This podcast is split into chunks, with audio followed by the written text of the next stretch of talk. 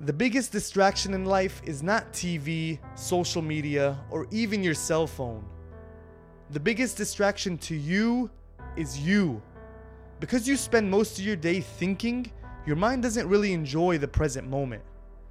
Start paying closer attention to your thoughts throughout the day, and you'll notice that when you're bored or you're distracted, your mind's gonna take you to one of two places the past or the future. Because most of us experience this, we assume living in these two stages is normal, but it's not. When you're feeling upset, angry, or regretful, you're living in the past. But when you're stressed, nervous, or apprehensive, you're living in the future. Now, when you're focused and happy and you feel at peace, you're living in the present moment. Consciously experiencing this every minute of the day will give you more out of life than thinking about something that's already happened or continuing to think about something that more than likely will never happen, which is why you should only visit the past and future thoughts when you have to deal with a certain situation, like learning from a past experience or planning for the future. If you want to stop the thoughts or feelings of the past, you can either accept what happened or take action. If you have a problem that you can solve, do it now. Stop waiting. Put your ego to the side, even if it feels like you're giving in. Surrendering will allow you to free yourself from the negative thoughts and emotions that constantly run through your mind.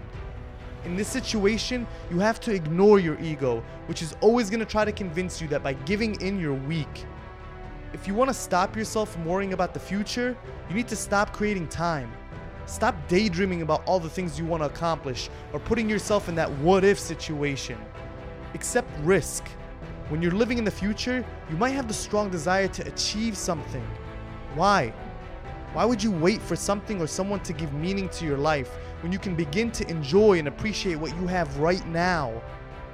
Your current situation may be full of problems, but guess what? You're not alone. Most people are living their lives filled with different struggles, and a lot of them are bigger than yours. Start by writing down your problems and learn to either accept or fix them and move on. If you're not sure how to consistently stay in the present moment, you can start right now by breathing. Focus on the breath and don't allow any past or future thoughts to creep in. Practice this simple exercise will make it easier to master the more difficult ones, like reading a book without getting distracted, or staying focused in a class or meeting that doesn't really interest you. It's important to understand that the present moment is all you have right now and the only way you can enjoy it is to train your mind to become conscious of it.